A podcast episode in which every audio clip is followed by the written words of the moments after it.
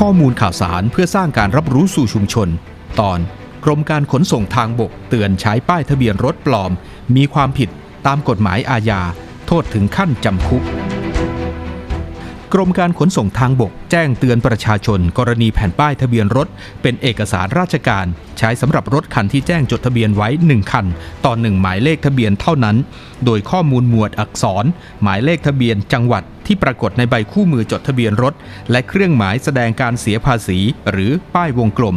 ต้องถูกต้องและตรงกันหากทำแผ่นป้ายทะเบียนรถขึ้นเองโดยไม่มีสิทธิ์ใช้หมายเลขทะเบียนนั้นเจ้าของรถและผู้ที่ทำแผ่นป้ายนั้นจะมีความผิดตามกฎหมายอาญามาตราสองหกห้าประกอบมาตราสองหกแปดฐานปลอมแปลงเอกสารราชการและใช้เอกสารราชการปลอมมีโทษจำคุกตั้งแต่หกเดือนถึงห้าปีและปรับตั้งแต่